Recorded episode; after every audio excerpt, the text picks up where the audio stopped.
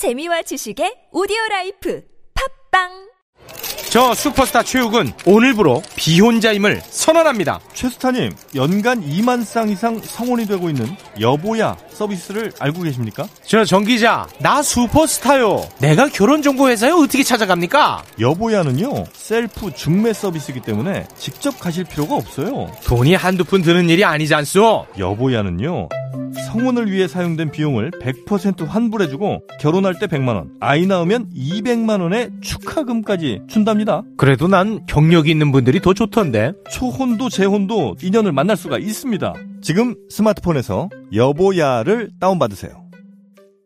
지금은 면역력을 키워야 한다는데 뭐가 좋지? 면역력에 황작 홍삼정 모르세요? 아무것도 넣지 않고 100% 홍삼으로만 진하게 농축한 홍삼 농축액이라고요. 홍삼의 선택 기준인 진세노사이드 함량도 하루 30mg 섭취할 수 있고요. 진세노사이드가 30mg? 와, 이거 물건이네. 홍삼을 고를 때 진세노사이드 함량을 꼭 확인하세요. 롯데 프리미엄 홍삼 농축액 황작 홍삼정. 이 광고는 건강기능식품 광고입니다. 야야야, 잘 들어봐. 내가 오늘 버스를 탔는데 말이야. 내 앞에 한 명, 학생입니다. 두 명, 학생입니다. 드디어 내가 딱 찍는데 글쎄! 거북입니까? 어이가 없네. 뻐근한 거북목, 구부정한 어깨, 뒤틀린 골반까지 바디로직 탱크탑과 타이즈로 자세 바로 잡으세요. 남녀노소 누구에게나 좋은 바디로직. 지금 소중한 분께 바른 자세를 선물하세요. 바디로직.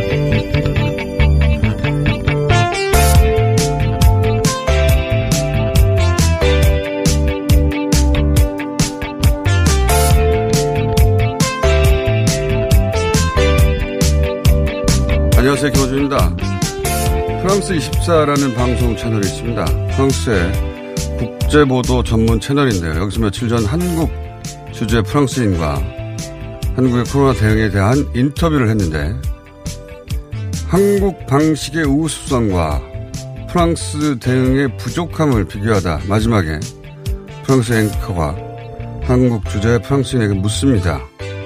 한국은 지금 이러한 프랑스의 상황을 어떻게 보고 있느냐? 한국은 프랑스를 어떻게 생각하냐? 이런 질문은 힘의 역학을 반영하는 겁니다.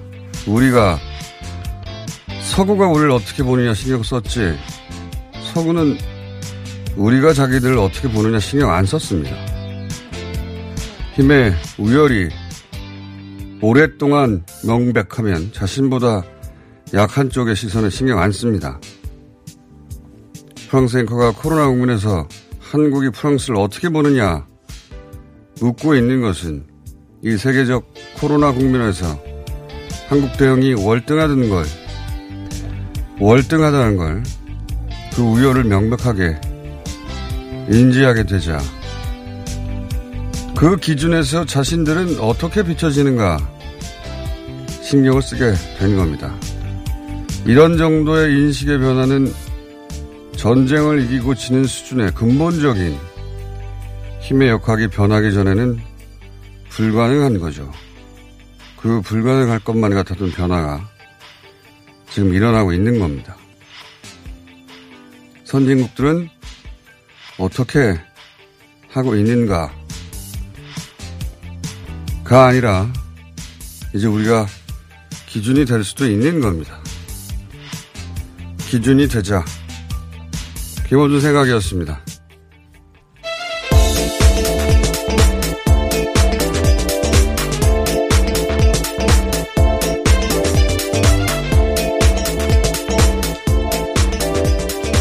TBS의 비밀입니다. 네. 제가 외신을 체크하는 걸 오랫동안 해왔어요. 예. 그게 어릴 때는 취미였고, 예. 어, 어느 순간부터 일처럼 되긴 했는데, 어, 매일매일 본 게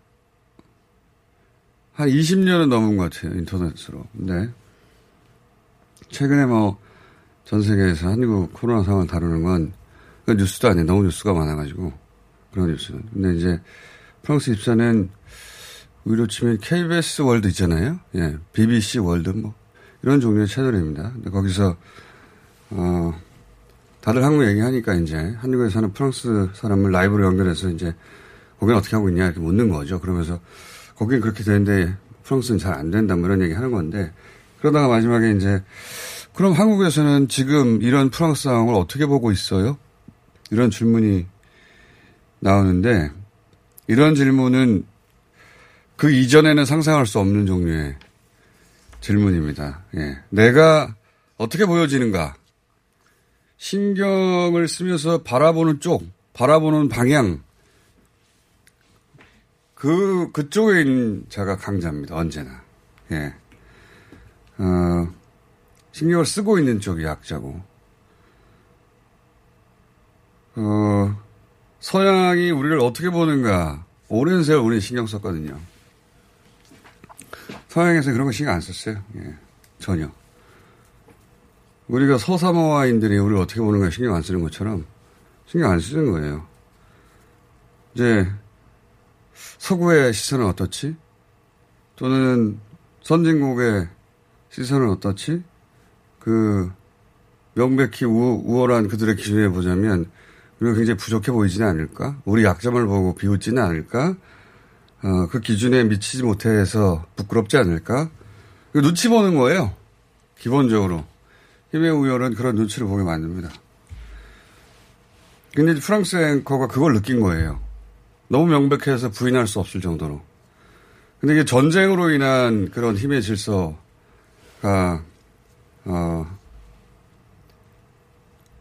바람직한 거라고 볼 수는 없지만, 그렇게 해서 만들어져 버린 질서가 있죠. 지금은 전쟁보다 더 하다, 어떤 의미에서는. 실시간으로 벌어지고 평상시에는 이게 절대로 안 만들어집니다.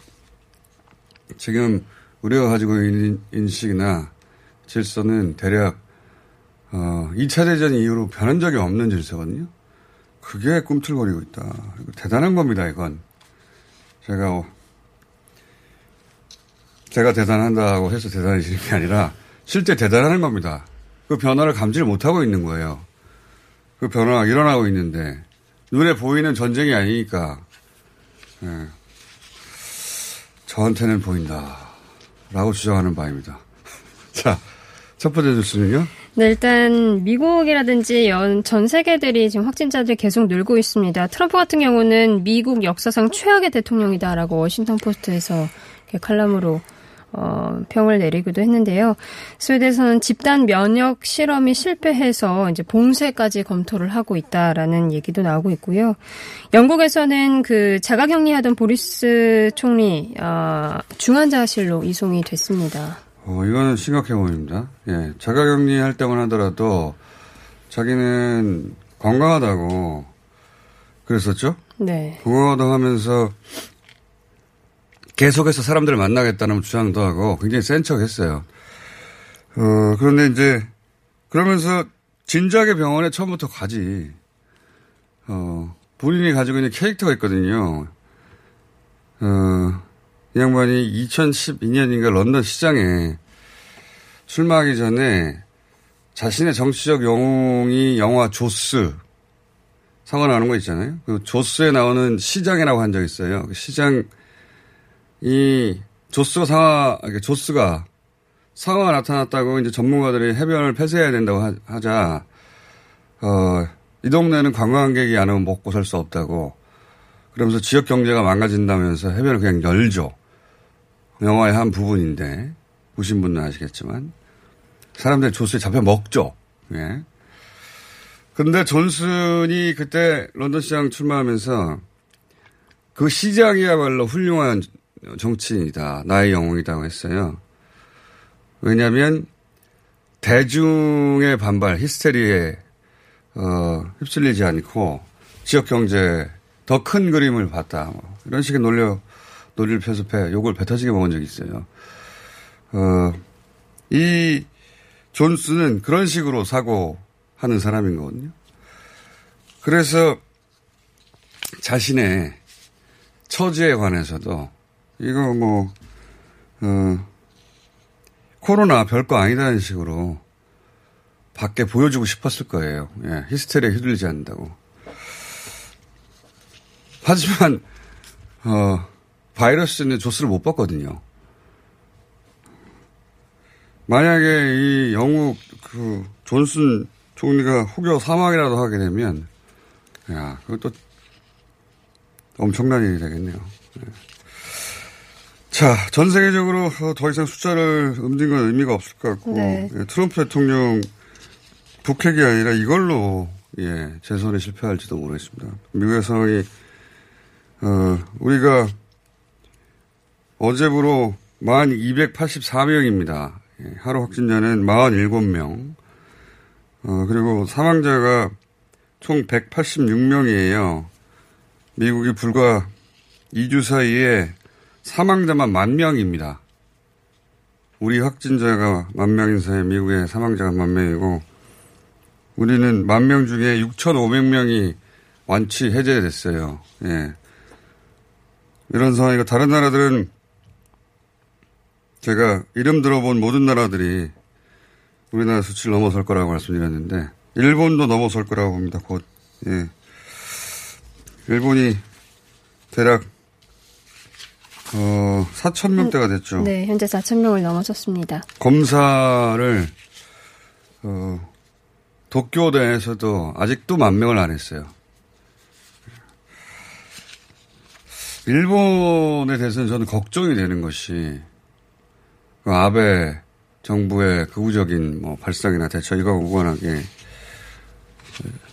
옆에 나라인데 한, 앞으로 교류해 갈 수밖에 없는 나라이고 일본의 국민들이 잘못한 건 아니잖아요. 근데 나라 전체가 전 세계의 우환이 되게 생겼어요.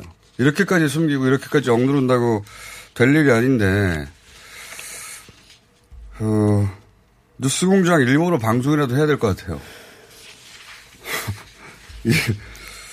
이 농담이 반 농담은 아닌 것이 반은 농담이 아닌 것이 일본이 일본 언론의 환경의 특징이 우리는 끊임없이 전 세계 언론들을 어, 체크해서 예, 어, 그 기사화 하잖아요.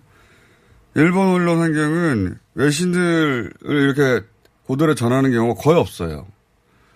거의 없고 그러다 보니까 TV의 영향이 아직도 굉장하고 그 해, 세계가 어떻게 돌아가는지 기본적인 뉴스 외신에 대해서 굉장히 어, 그 일본 국민 평균으로는 정보력이 아주 낮습니다. 어떻게 돌아가는지 잘 몰라요. 그 일본이 잘하고 있다고 생각하는 사람들 아직도 있어요. 일본이 전 세계에서 제일 잘한다고 막연하게 생각하는 사람들이 있어요. 그, 어, 그러면 왜 전 세계에서 가장 많은 오지 말라는 국가가 됐겠어요. 그리고 WHO에서 세계, 세계보건총회 아시아 대표로 문 대통령한테 기조 발언 요청했던데. 네, 다음 달 열린 세계 보건총회에서 기조 발언 해달라고 요청을 어제 했습니다. 일본으로 오라고 했겠죠. 숫자가 우리보다 훨씬 적은데. 아무도 믿지 않아요, 이제. 근데 그게 중요한 게 아니라, 일본 국민들이 이걸 알아야 되지 않을까. 네? 그래서 국가에 요구해야 되고, 그 국가가 자기 건강 안 지켜주니까 요구해야 되는 거 아니겠습니까? 모, 모른다는 거죠, 잘. TV에서 일본어 방송 해야 되나. 그런 생각이 듭니다. 자, 다음 순요. 네, 국내 상황을 좀 보면 코로나19 감염증 자가 격리자 무단 이탈이 계속해서 나오고 있으면서 나오는 상황에서 이 정부가 더 강력하게 이것을 규제하기 위해 전자 팔찌를 도입해야 하나 이렇게 검토를 하고 있습니다. 음. 이게 이제 휴대폰을 놓고 나가는 분들. 네. 지금 휴대폰을 하고 있는데 휴대폰을 놓고 나가는 분들 답답하면 이해가 가는데 2주 정도만 어, 거기서 있으면 다른 사람한테 피해 혹여라도 모르는 피해 주지 않을 수 있는데 어, 평상 지나면 뭐 어, 말도 안 되는 건데 지금은 그런 상황이 아니잖아요.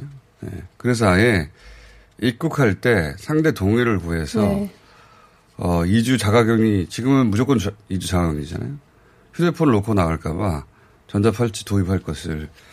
여기서 그러면 나는 전자팔찌 착용에 동의할 수 없다. 그럼 입국 불허. 네, 거부가 됩니다. 예, 이런, 어, 검토를 하고 있다고 합니다, 검토. 예.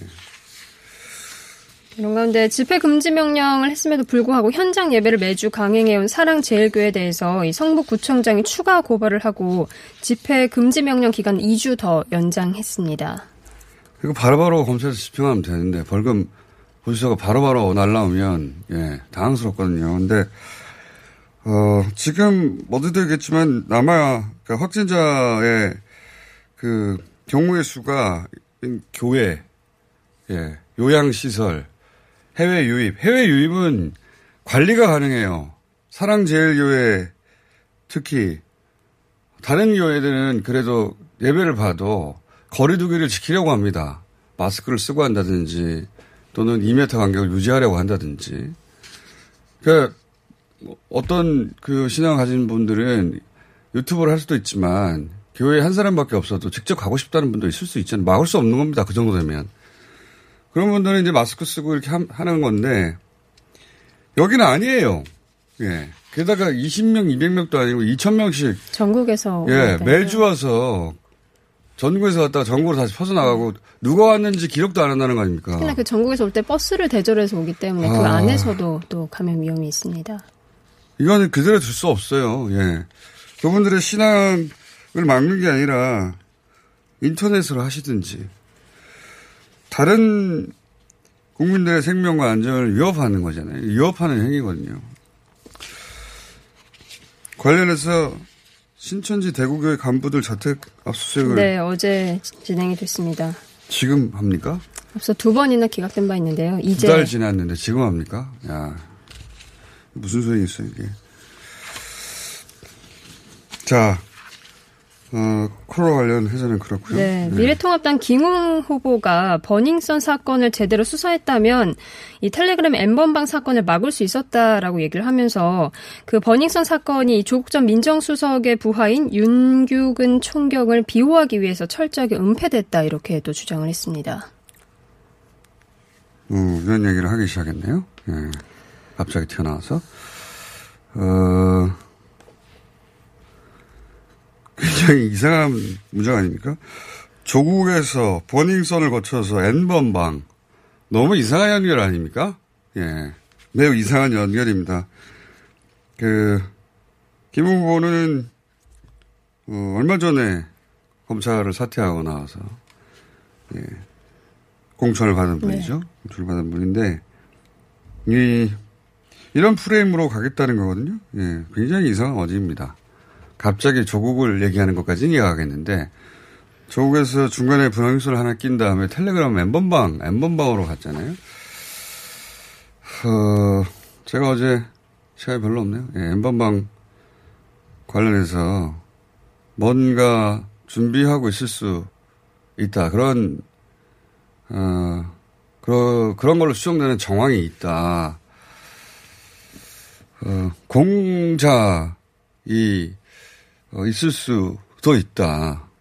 라고 추정한다고 저는 말씀드렸는데, 공작이라는 게 아예 없는 걸 만드는 게 아니에요. 예. 그런 게 아니라 서로 상관없는 낱개 사실들을 연결해서 최종적으로는 가짜 사건 하나를 창조해내는 겁니다. 일부의 사실을 가정해서 있지도 않은 사건을 만들어내거나. 출발은 뭔가 있는 거예요. 뭔가. 작은. 예를 들어서 유시민 이사장과 신라전의 관계. 유시민 이사장이 거기서 강연을 했다는 거 아닙니까? 그게 끝, 끝이에요. 처음이자 끝. 그런데 거기까지는 사실이잖아요. 그 아무것도 아닌 작은 사실로부터 어 중간 중간을 연결해서 어 있지 않은 사건 그 신라젠 비에 연루돼 있다. 여기까지 가는 겁니다. 그 중간을 메운다는 게 없는 일이니까 쉽지 않잖아요. 어, 그 가운데를 메꿔 나가는 게 공작인 거예요. 그래서 최종적으로는 가짜 사건으로 언론만 제대로 도와주면 가능합니다. 어, 엠번방 관련해서 막판에 정확한 시점을 제가 알, 알 길이 없고 그리고 정확하게 어떻게 할 건지도 알 길이 없으나 예. 뭔가 준비하고 있는 정황은 있다고 그렇게 추정할 만한 개인적인 여러 가지 판단의 근거가 있습니다만 어, 저도 손에 들고 있는 게 있어야 되기 때문에 오늘 여기까지 얘기하고 상황을 봐가며 얘기하기로 하죠. 예. 엠번방이 남은 어, 한 방이라고 생각하는 카드일 수 있다라고 저는 오랜 경험상 추정하는 바입니다. 자, 뭐 선거가 점점 다가오니까 여러 가지 말들 보도 많이 하고 이쪽 실수 저쪽 실수 보도 많이 하는데 대세에 큰 영향 없습니다. 잠시 지연한 뉴스들이어서 오늘 여기서 다루지 않겠습니다. TBS의 류밀이었습니다. 박진 씨, 코업이 또 완판됐네. 재구매가 많아서 그런 것 같아요. 먹어보면 아침이 다르다고 하잖아요. 오빠들은 어때? 아홉 가지 멀티비타민의 페루산 마카가 콜라보돼서 그런지 아침 활력이 달라. 코업 진짜 좋아. 나는 먹은 날과 안 먹은 날 차이가 확 나더라고. 코어업 안 먹으면 너무 불안해. 팟캐스트 유일 멀티비타민과 페루산 마카의 환상적인 콜라보. 검색창에 코어업 검색하세요. 긁지 말고 뿌리세요 글루타셀 아직도 무작정 긁고 계신가요? 지금도 밤마다 긁어대는 아이 때문에 고민이신가요? 미친 듯이 가려울 때는 긁지 말고 글루타셀을 뿌려보세요. 약국이나 검색창에서 리얼한 후기를 확인해 보시고 많은 사용자들이 인정한 특허받은 글루타셀 스프레이로 긁지 않는 편안한 밤을 보내세요. 긁지 말고 뿌리세요 글루타셀 자동차에서 발생하는 대기오염 물질이 서울 지역 미세먼지의 약 25%를 차지한다는 사실 알고 계신가요? 고농도 미세먼지가 자주 발생하는 12월부터 3월까지 저공해 조치를 하지 않은 배출가스 5등급 차량의 운행이 제한됩니다. 3월 말까지는 시범 운영하고 올해 12월부터는 위반 차량에 과태료 10만 원이 부과됩니다. 서울시는 노후 차량의 조기 폐차 보조금과 매연 저감 장치 부착을 지원하고 있으니 12월 이전까지 미리미리 대비하세요. 자세한 사항은 120 다산 콜센터로 문의하세요. 이 캠페인은 TBS와 서울특별시가 함께합니다. 하이패스 지나간 것 같아요. 나라에서 허락한 유일한 마약 같아요. 내성 걱정했는데 4년 동안 그런 불상사는 없네요. 약도 아닌데 찌꺼기를 싹 다 배출한 느낌이에요. 대장사랑 말해 뭐해. 오래오래 팔아주세요. 대장사랑? 광고와 실제품이 일치하는 회사? Product results are as what you see in advertisements. 미궁 대장사랑이 사명을 JSR 라이프로 변경하였습니다. 좋은 원료, 따뜻한 사랑, 정직한 기업, 검색창에 JSR 라이프.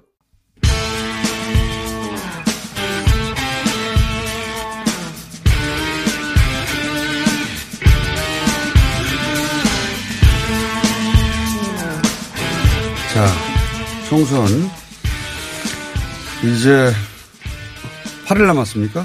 8일 남았네요. 네. 그죠? 다음 주 수요일이고. 어, 사전투표 기준으로 하자면 4일밖에 안 남았네요, 이제. 사전투표. 이번 주 금요일입니다. 금요일이죠. 예, 예. 음, 오늘 뭐 포함하면 뭐 3일. 네. 금방이에요. 네. 네. 이렇게 투표하는 날이 며칠 안 남았는데 아무런 분위기도 느껴지지 않는 선거는 처음인 것 같은데. 그래서 저희가, 예, 어, 말만 특집인데 한 분, 한 분만 더 모신 겁니다. 어, 세 분의 오늘은 여론조사 전문가를 모셨습니다. 리얼미터 이택수 대표 나오셨고요. 네, 안녕하세요. 케이스테 컨설팅의 이상일 소장 나오셨습니다. 네, 안녕하십니까. 네. 어제 늦게 일어나셔서 못 오신 한국 여론조사 이은임 소장 나오셨습니다. 네, 안녕하세요. 네. 어제도 세 분으로 하려고 했는데, 예. 네. 소장님이 거부해가지고, 특집이라고 말을 하다 특집이라고 말도 못하고. 공교롭게 다 이씨네요. 좋습니다. 자, 주제 오늘 몇 가지 다뤄보려고 하는데, 하나는, 그, 이 비례정당, 예, 정치 고관여층은 비례정당이 뭔지 어느 정도 이해했고 그리고 어떤 정당들이 있는지도 알고 있는데 어, 고관여층이 아닌 분들은 여전히 비례정당이 왜 나왔는지 그리고 이름들도 헷갈려서 구분이 안 갑니다 아직도. 예. 그래서 비례정당이 변수가 될 수 있다. 예, 다들 알 것 같아도 모른다. 네. 리얼미터 조사에서도 여실히 드러났지 않습니까? 예. 그렇습니다. 그 당명 앞에 설명을 빼면 지지율이 또한 많이 10% 정도 떨어진다든지 움직이는데. 예, 당명 보조 인지 성격의 질문을 하지 않으면 어, 여전히 많은 유권자들이 헷갈려하는 그러니까요. 더불어민주당이 주도하는 더불어시민당이라고 시민당이 생긴 지가 얼마 안 됐으니까 네. 그 앞에는 처음에 설명을 넣었을 때는 거의 한 40% 가까이 나오다가 네. 그 민주당 지지율하고 비슷하게 나오는 거죠. 네. 근데 빼니까 한 10% 가까이 훅 떨어졌다는 건 모른다는 거죠. 네, 아직 네. 모르는 분들이 많은데 많죠. 공보지가 이제 지난 주말부터 가서 네. 어, 이제 열어본 분들도 계시고 아직도 바빠서 못 열어본 분들 네. 계실 텐데 아마 이번 주 후반에 사전 투표하실 분들은 그 전에 열어보실 거고 다음 본 투표 때 하실 분들은 이번 주말 지나야 뭐 열어보지 않겠습니까? 그렇죠. 관심들이 많이, 많이 없으셔서. 네. 지금 몰라요. 네. 비례정당도 모르고 그 아래 비례정당 이름도 모르고 또 비례정당과의 관계도 모르고 열린민주당도 좀 조사 결과를 보면 차이가 꽤 나는 것 같아요. 6%에서 15%까지. 조사에 따라. 네, 그런 경향이 있어서. 근데 이게 어 아주 일관된 흐름은 아니지만 굉장히 이제 무관심도 크고 잘 네. 보이지 않고 헷갈린다라고 말씀하셨는데 사실은 이게 범진보 진영의 비례 정당 그 지지율의 또 흐름들을 보면 오히려 이제 그래도 어 아름아름 유권자들이 내면적으로 이게 유권자발 일종의 진보 진영의 표 분할이 지금 이렇게 진행되고 있는 게 아닌가 하는 느낌이 듭니다. 무슨 얘기냐면 구조적으로 뭐 구- 뭐랄까요 구도적화는 이게 초기에 이제 열린민주당이 급격한 상승세를 보이다가 네. 사실은 좀 주춤한 흐름이고 더불어시민당은 확연하게 좀 하락세를 보이다가 마찬가지입니다. 그리고 정의당이 이제 굉장히 떨어지다가 최근에 다시 좀 올라가는 흐름이 네. 그렇죠. 정의당의 상승세가 가장 눈에 띄는 건데 결과적으로는 범진보 진영에서 나올 수 있는 표, 유권자들의 어떤 정서들이 과연 이제 어떻게 음. 내가 어, 투표를 할 것인가에 대한 어떤 그 내면적인 어떤 움직임들은 그래도 존재하는 게 아닌가라는 생각이 들어요. 근데 그 근본은 기본적으로 민주당 지지층의 고민인 것 같아요.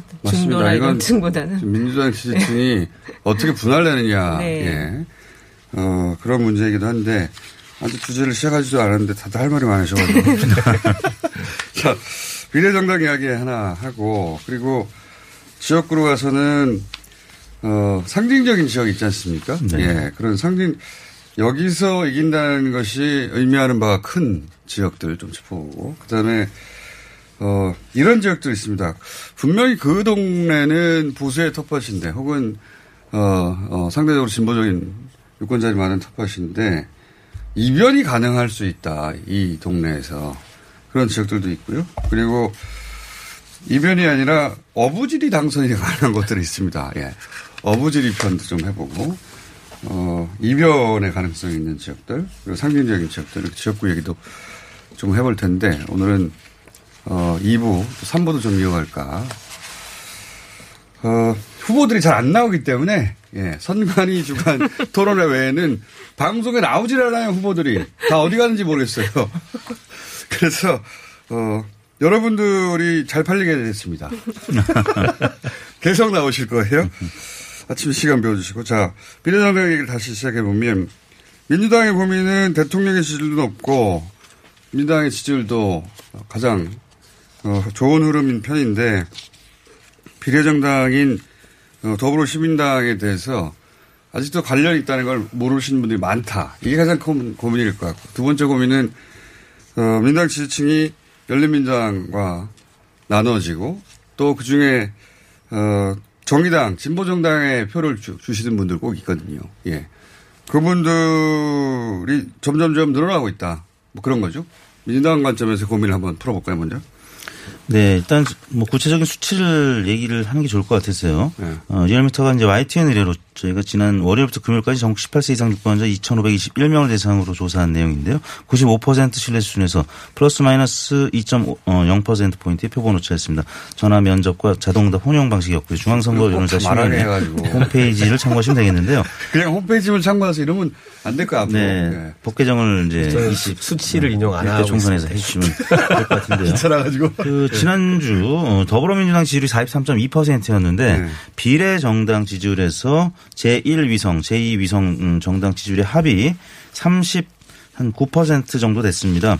음, 더불어 어, 시민당이 21%, 아 35%가량 됐군요.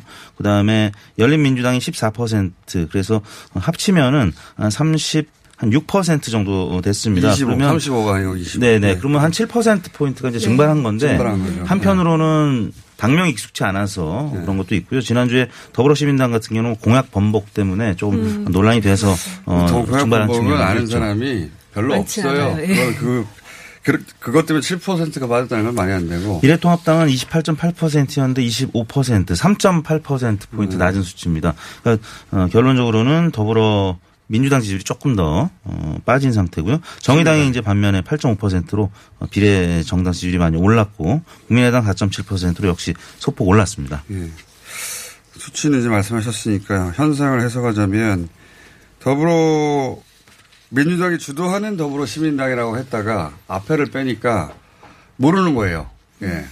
그렇죠. 이 당명은 열린민주당이 더 익숙하죠. 예. 네. 민주당이 네. 뒤에 들어가 있으니까 네. 더불어는 풀네임으로 말하지 않았다 네네. 보니까 시민당이 어, 아직 익숙치 시민당이 민주당인지 모르는 분들이 그만큼 많다는 거고 이거는 그 민주당에서도 굉장히 고민이죠. 왜냐하면 투표용지는 안 써져 있거든요. 투표용지는 그게 없거든요. 그렇죠. 그럼 없다면 사람들이 그만큼 한 10% 움직일 만큼 헷갈린다는 얘기니까 뭐 짧은 시간 내에 가능하겠는가 알려줄 수가 있겠는가. 그리고 그동안에는 열린민주당 의원들의 발언이 좀 더 셌죠. 세기도 하고 선명하잖아요. 저도 선명했고요. 그 부분인데요. 결국 이제 미래한국당도 마찬가지입니다. 미래한 그러니까 결국 미래한국당, 더불어시민당 이 두 비례 정당이 그 거대 정당의 이제 공식 예. 뭐 연결 정당인데 이쪽의 어떤 그 선거 운동 움직임들은 그렇게 크거나 활발하지가 않아요. 그러니까 활발하지 않을 수밖에 없는 어. 게 이분들은 다 직능단체나 분야 전문가라 사실은 애초에 일반인들이 모르는 분들입니다 대부분. 예. 그러다 보니까 오히려 이제 열린민주당이나 정의당처럼 이제 선명한 목소리를 내는 목소리도 좀 더 잘 들리는데 네. 문제는 이제 그래도 선거 종반전으로 가면서 결국은 그 거대 양당이 어, 일종의 뭐 쌍끌이 같은 전략으로 선거 운동을 같이 하기 때문에 어 이제 결국은 그래도 공식적인 그런 이제 연결이 되는 정당들이 그 결집 현상이 좀 나타날 수 있는 있다고 보여지는데 문제는 보수 정당인 이제 미래통합당과 미래한국당은 사실 이제 뭐 이런 친박 쪽의 어떤 당들이 크게 움직임이 보이지 않기 때문에 결집할 수 있는 방향이 하나밖에 없다라는 거죠. 그렇죠. 근데 다시 그렇지만 결국 이제 더불어시민당 입장에서는 아무리 민주당에서 그런 부분들을 좀 지원 사격을 하더라도 잘안 보입니다. 유권자들 입장에서는 어 이게 당내에서는 서로 계속 다른 식구라고 얘기하는데 네. 다 같은 집안으로 보이기 때문에 그렇죠. 자발적인 선택들이 가능한 거예요. 선택지가 많은 거죠. 네. 특히 이제 비례정당이면 인물이 눈에 들어와야 되는데 지금 민주당의 그 비례정당 시- 더불어 시민당 홍보하는 마케팅 자체가 조금 문제가 있는 것 같아요. 그 사람을 홍보하는 게 아니고 집단으로 지금 홍보를 하는 상황이고 그다음에 열린민주당에 대한 어떤 그 대안이 그 저기 대응 전략이 상당히 좀 촌스럽다는 느낌 들 정도거든요. 3, 40들이 볼 때는. 이건 그런 문제도 있습니다. 그냥 현상만 놓고 보면 그런데 네.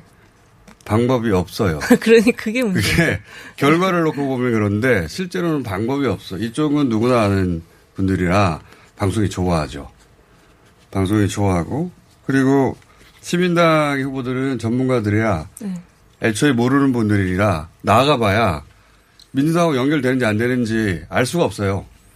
말- 열린민주당은 말도 점잖게 하세요. 네. 그것도 그렇죠. 전문가들이니까. 근데 열린민주당은 애초부터 민주당 자격이 강한 분들이거든요. 나가기만 하면 그냥 아 저분들은 민주당 분들이구나 이렇게 연결이 되는 거예요. 네. 이걸 어떻게 단기간에 해결합니까?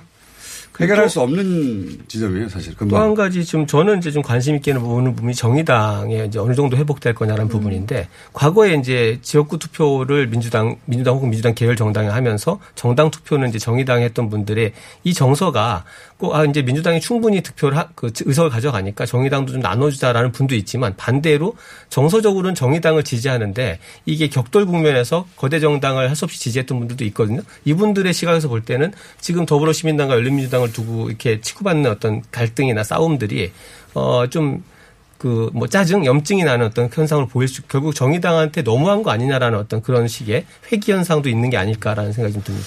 그런 면도 있고, 근데 이게 다 정치 고관여층이나 이 더불어 시민당과 열린민주당이 같은 지지층을 놓고 제로섬 싸움을 하고 있다는 걸 알지 대부분은 알지도 못해요. 근데 정의당 지지, 알지도. 정의당 지지층은 좀 고관여층들이 많이 있는 그러니까 작지만 그런 네. 어떤 층들이 아닐까 싶어서 그런 점도 없지 않겠으나 저는 개인적으로는 짠하다는 어, 정서가 작동할 것 같아요. 민주당은 지지율이 저렇게 고공, 대통령은 더 높고 네. 심정적으로 여유가 있는 거 아니야?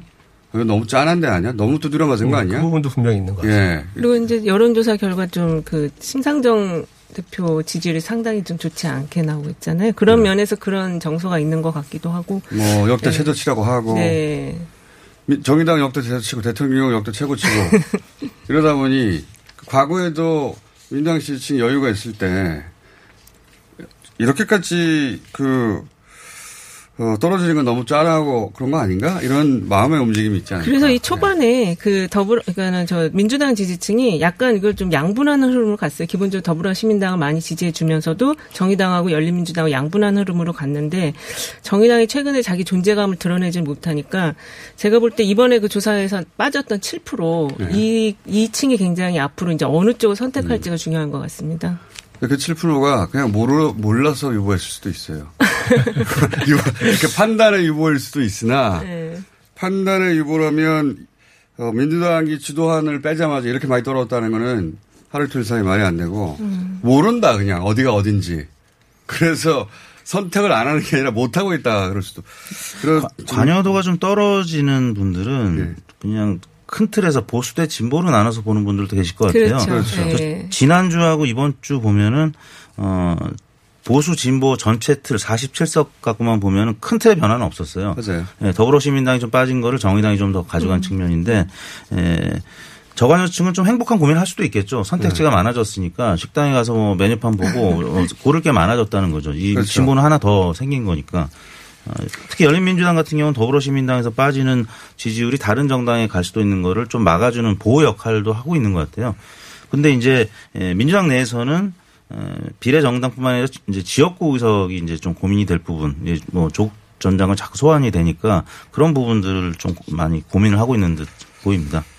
자, 어, 그러니까 민주당 지지층 입장에서는 시민당과 열린당의 합의 민주당에 미치지 못하니까 그 확장성 외연 확장이나 혹은 정의당으로 가는 표를 막는다는 주장이 있었는데 그런 일은 일어나지 않고 있다 전혀 지지층만 나눠지니까 민주당 지도부에서는 아주 고민이 많을 것이고 열린 민주당 입장에서는 어, 그 표를 확보 짧은 시간에 해냈으니까 마케팅의 승리인 것이죠 사실은 예. 특히 지난번에 그 펀드 갑자기 예. 확- 확보하면서 더 이게 더 강해진 것 같아요. 총알이 있으니까. 네. 선거에서 총알이 좀 있어요. 약간 깜짝 놀랐어요. 예, 총알이 있으니까. 자, 어, 미래한국당은 단 하나의 고민인 거죠. 미래통합당이 미래한국당이다.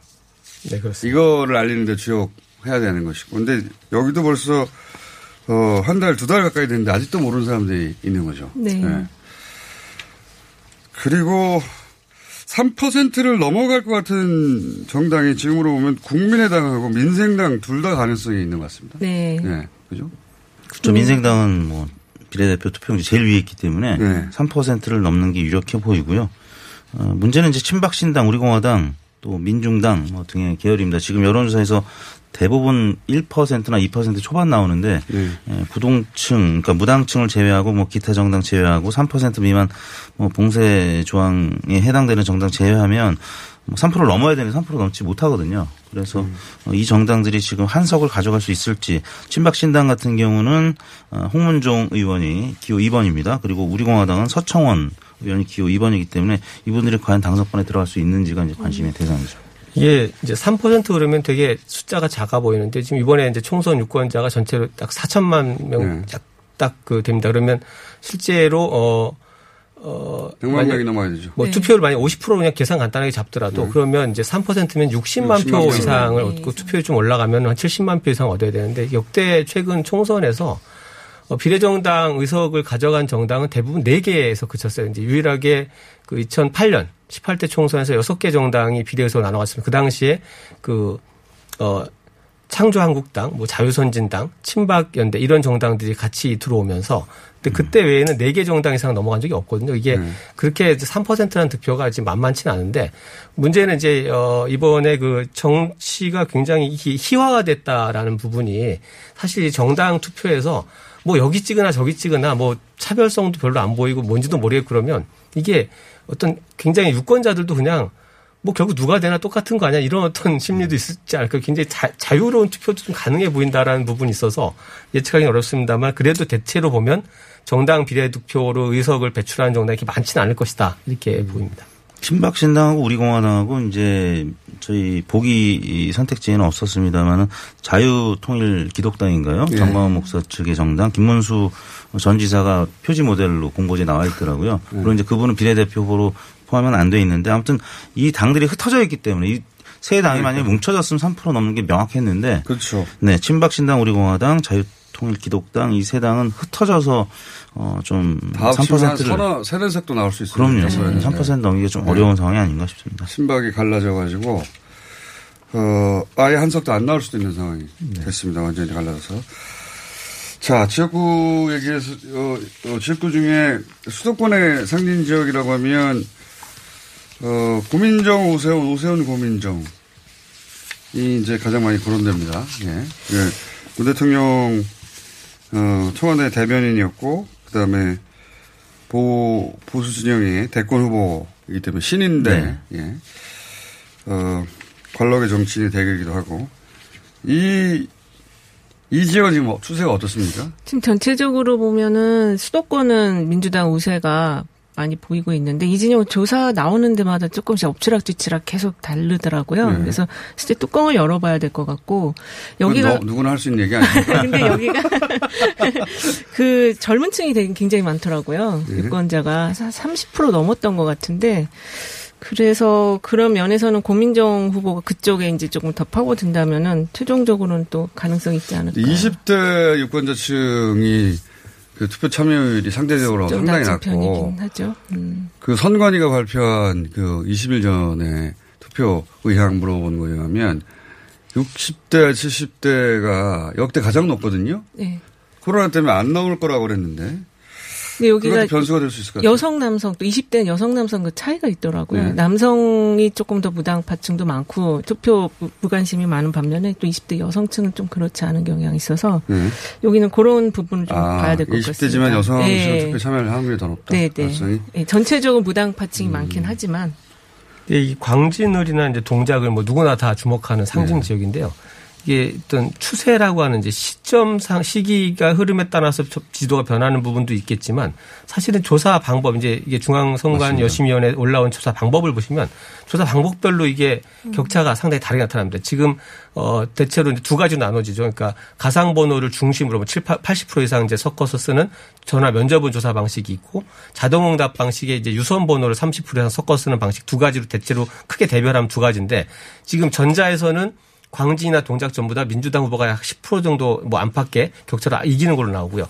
이게 자동응답의 유선 번호를 많이 쓴 조사에서는 백중세로 나옵니다. 이제 이게 조사 방식의 차이가 과연 이제 유권자 표심을 어떻게 잡아내느냐가 아마 좀 다르다고 보여지는데 이런 지역들이 상당히 많아요. 그래서 수도권 판세를 우리가 여론조사를 어떤 걸 기준으로 보느냐에 따라서 좀 이렇게 판단하기가 어려운 부분이 좀 있습니다. 그 여론조사 자체만으로 보면은 민주당이 150석 넘을 가능성이 있는데 저희가 이제 학습 효과가 있잖아요. 이제 시- 예, 2016년 선거에서도 어, 10% 포인트는 언제든지 뒤집혀졌던 경험이 있기 때문에 가서, 예. 근데 이제 안심번호를 써서 네. 그 정도가 크지는 않을 거라고는 보는데 예, 여하튼 그렇게 변동폭이 있다라고 하면은 어, 이 지역들은 저희가 이제 뭐 재미없다고 하시는데 뚜껑을 진짜 열어보지만 아- 알 수가 없는 지역들이에요. 5% 네. 이내에 왔다 갔다 하는 동네들은 네. 결국은 어느 세대가 더 많이 나가느냐. 그렇죠. 막판에 형성되는 마지막 변수가 있느냐 없느냐. 네. 그날의 날씨는 어떠냐. 예. 그렇죠. 많은 변수가 있고 왜냐하면 천표 이내에서 갈라진 데가 많거든요. 수도권에. 아까 그 중앙선관위에서 이제 그 사전 유권자 조사 결과를 발표를 했는데 네. 지금 뜻밖이었습니다. 이제 반, 어, 반드시 투표하겠다. 적극 투표층이 한72% 정도 나왔는데 네. 이게 중앙 역대 선거들에서 똑같은 조사를 중앙선관위 계속 반복적으로 하거든요. 1차, 2차 조사를 해서 발표하는데 이게 중앙선관위 조사에서 반드시 투표하겠다라는 이제 응답 비율하고 실제 투표율에 보면 약간의 갭은 있지만 네. 그 추세는 분명히 맞는 부분이 있어요. 그렇죠. 그렇다라고 보면은 이게 어느 정도 이제 실제 행동으로 나타나는 비율을 많이 감해서 보더라도 투표율이 그렇게, 그렇게 낮지 않을 가능성이 많고 그러니까요. 코로나 때문에 아주 낮을 것이라고 생각했는데. 어, 선관위 조사, 조사에 주목되는 부분은 20대 투표 참여 의향은 좀 낮아졌고 지난 맞아요. 총선보다 예. 그다음에 60대 이상, 70대 이상에서는 60대, 70대 이상 높아졌다는 역대 최고로 높습니다. 이게 지금. 과연 정말 이제 코로나라는 우리가 겪어보지 않은 상황에서 그것이 정말 행동에 미치는 영향, 그것이 행동을 가로막는 어떤 그 힘이 얼마나 클지 모르겠지만 적어도 이제 이런 동일한 패턴의 조사상으로 볼 때는 이번 총선의 투표율이 그렇게 낮지 않을 것이다. 오히려 그렇게 좀 보여지는 음, 성관위 조사가 이번에는 갤럽에 맡겼는데 그 전에는 아마 케이스탯에서 음. 예, 뭐 여러 회사들이. 조사관들 이제 번갈아가면서 맡깁니다. 근데 하우스 이펙트라는 게 있기 때문에 음. 한국 갤럽 조사만 보면은 4년 전에 80%의 적극 투표층이었기 때문에 네. 지금이랑 비교하면 한7% 포인트가 또 낮아진 거예요. 아. 성관위 조사만 보면은 어8% 높아졌는데 갤럽 조사만 보면 어, 낮아진 겁니다. 그래서 저는 조사를 직접 운영하다 보니까 다른 회사에 조사한 것은 민감하군요. 아, 그건 또 보도도 나왔습니다. 그래서 제가 볼 때는 58%의 투표율은 어, 미치지 못할 것 같고요. 뭐, 뭐 잘해야 55% 같고요. 야, 사전 투표율이 막 던지고 이제 사전 투표율은 자기들이 왔다는 게 그겁니다. 리얼미터가 조사한 거는 다르거든요. 그래서 사전 투표율은 뭐 대략 선거 때마다 한 3분의 1 정도가 했습니다. 그러면 네. 55%의 투표를 가져가면 한 18% 정도 투표를 어, 이번 금토에 한다는 건데 문제는 코로나 때문에 좀 더 나올 수 있다라는 거 사전 그렇죠. 투표에. 오히려. 그래서 한 20%의 사전 투표율이 될 것 같고요. 어, 본 투표에서 또 만약에 더 이제 많이 하게 되면 뭐 60% 가까이 되겠지만 제가 볼 때는 본 투표는 좀 줄어들고 사전 투표가 좀 늘어나지 않을까. 이 사전 투표가 이틀이나 있을 거 아니에요. 네. 이틀, 특히 토요일이 껴서 완전 하루 종일 그러니까 투표율이 어, 한총 3일 정도가 거의 완전히 그렇죠. 확보된 것과 네. 마찬가지라 어, 생각보다는 덜 낮아질 수 있다. 세 네. 번의 기회가 있으니까. 성관위 조사에서 제가 이제 관심을 가졌던 거는 연령대별 증감인데 음. 40대가 13.8%가 늘어났어요 지난번보다. 맞아요. 그러니까 네. 상대적으로 연령대별 어, 증감률을 보면 40대가 가장 높았고 그 다음이 30대입니다. 그래서 어, 투표율은 낮아지겠지만 연령대별 증감률에 있어서는 3, 40대가 조금 높아진 측면, 20대는 좀 줄어들었고 뭐 5, 60대도 늘어나긴 했는데 3, 40대보다는 좀 적거든요. 그런 측면을 좀 봐야 될 것 같습니다. 자, 이런 예측들이 선거 전에 저도 무수한 선거를 지켜보았습니다만 전문가 예측들이 맞은 경우를 별로 본 적이 없어요. 듣고 있긴 한데 궁금해서 다들 그대로 맞은 적이 거의 없다. 근데 이번에 이제 네. 전체적으로 수도권이 민주당 굉장히 강세 현상이 나타나고 있잖아요. 네. 근데 이제 그 안심번호를 써가지고 네. 비교적 정확도가 높아질 거라고 보고 있는데 그 자세하게 그 연령대별 그 지지율을 보면 3, 40대가 엄청 높거든요. 네. 그래서 그 민주당의 지금 높은 그 지지율을 3, 40대가 바치고 있는데 이제 그게 안심번호 썼기 때문에 맞을 수도 있지만 오히려 그게 이제 30, 3, 40대가 그 전화 를 받을 수 있는 여건에 있는 사람들이 누굴까를 생각해 본다면 아. 그 변수가 좀 있지 않을까 저는 그 생각을 어, 하고 70대 있습니다. 휴대폰을 받지 않은 분들 많을 거고 또 30, 근데 투표하러 나올 것이니 그렇죠. 어, 그리고 30대 중에서도 자영업자 이런 분 또 전화를 못 받을 수가 있잖아요. 이렇게 생각하면 한도 끝도 없어요. 이번 선거 완전 깜깜이 선거다 보니까 여러 가지 생각을 해보게 됩니다. 그 여론조사 전문가들하고 처음에는 명쾌한 얘기를 하다 좀 길게 하다 보면 사실 나잘 모르겠어. 이렇게 끝나는 경우가 많고요. 어, 그리고 요, 그, 어, 이변이 가능한 지역 하나씩만 꼽아보십시오. 이변. 저기는 전통적으로 어, 보수 지역인데 혹은 뭐, 어, 진보적인 그 당선자가 많이 나왔는데 아, 여기 이변이 가능할 것 같다. 한 지역만 이변이 시간이 벌써 다 됐네요. 네. 이변이 가는 부산 진구갑을 좀 생각을 해보겠는데요. 지금 대체로 양자 구도인데 삼자 구도가 펼쳐지는 데들에서 이변이 일어날 가능성이 있을 것으로 보이거든요. 삼자 구도? 예, 네. 근데 부산 진구갑은 이제 김영춘, 서병수, 정근이 후보들인데 김영춘 후보가 조금 진다는 그런 결과들이 좀 있었는데 네. 지금 무소속의 정근 후보가 뛰어들면서 어. 그 한국 그러니까 통합당 표가 갈리면서 그 이변이 아니라 어부지리 아닙니까? 어부지리죠. 카타고리가? 예, 어부지리 카테고리. 카타고리. 예. 예. 표가 갈렸어. 보수 표가 네, 네, 갈렸어. 네, 보수표가 갈리는 지역. 예, 저는 요런데. 이변보다는 이제 서울의 표심의 어떤 바로미터로 가장 주목해서 보는 지역이 송파을인데. 아, 그렇죠. 이게 맞습니다. 리턴, 미- 리턴 매치고 그 재보궐 선거에서는 이제 최재성 후보가 예. 상당한 표차로 이겼는데. 근데 여기가 이제 보, 그 보수 성향이 가깝군요, 오히려. 그죠? 약- 그 굉장히 박빙인데다가 여론조사들 보면 네. 그리고 이제 결국은 이 어, 서울의 이 부동산 이슈가 미치는 어떤 표심이 어떻게 표출되느냐가 이렇게 상징적으로 보여지기 때문에 이 지역을 굉장히 관- 관심 있게 좀 보고 있습니다. 음. 여기서 이기면 서울에서 수도권에 낙승할 가능성이 높고. 예, 그렇게 보여지는 거죠. 여기서 지면 실제 표심은 그 여론조사하고는 다르게 갈릴 수도 있다. 네. 예, 그렇게도 얘기하는 지역입니다. 예. 지역은 보수세가 좀 더 강한데, 어, 당선자는 민주당 당선자였기 때문에 그대로 갈 것이냐, 아니면 뒤집힐 것이냐, 예. 가, 가늠자로 보더라고요. 예. 이게 뭐 대선 전초전이라고 봐도 되죠. 문재인 대 홍준표 싸움이라고 볼 수도 있는 거거든요. 음, 그쵸. 어, 그런 차원에서 배현진 후보가 지금 이번 뭐두 번째 도전하는 거기 때문에 정치 초년생일 때보다는 지지율이 좀 더 나올 가능성도 있고 홍준표 후보가 또 지금 대구에서 선전하고 있고 얘기가 길어져가지고 3부에 잠깐 나오셔야 되겠는데? 예. 시간 있어요? 네. 아침에 지금 어디 가십니까, 사실? 3부에서 다시 뵙겠습니다.